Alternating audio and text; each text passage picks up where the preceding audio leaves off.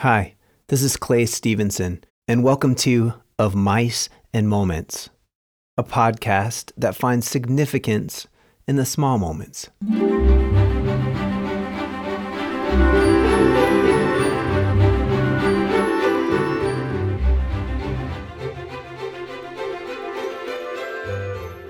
My dad was the kind of man who would take one for the team.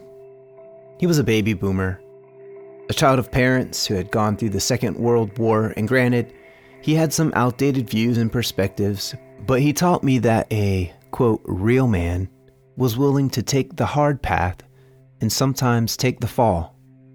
For millennials, dare I say, take the L?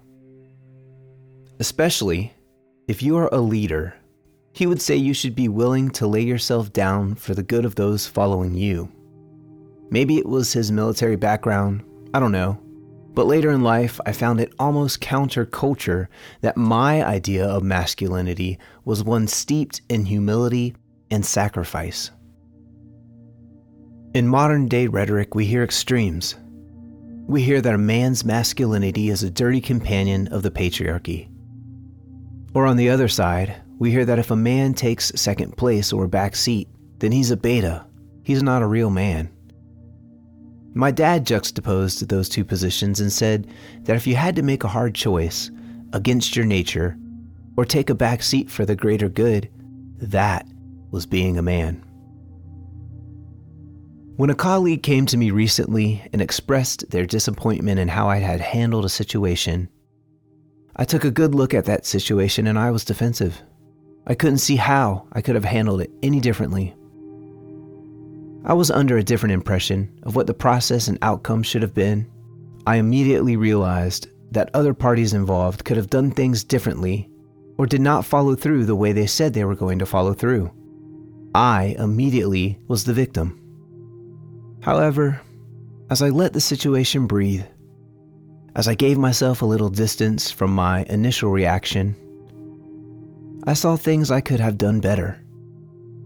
I realized that in my limited role of authority and leadership, I could have and should have handled things differently.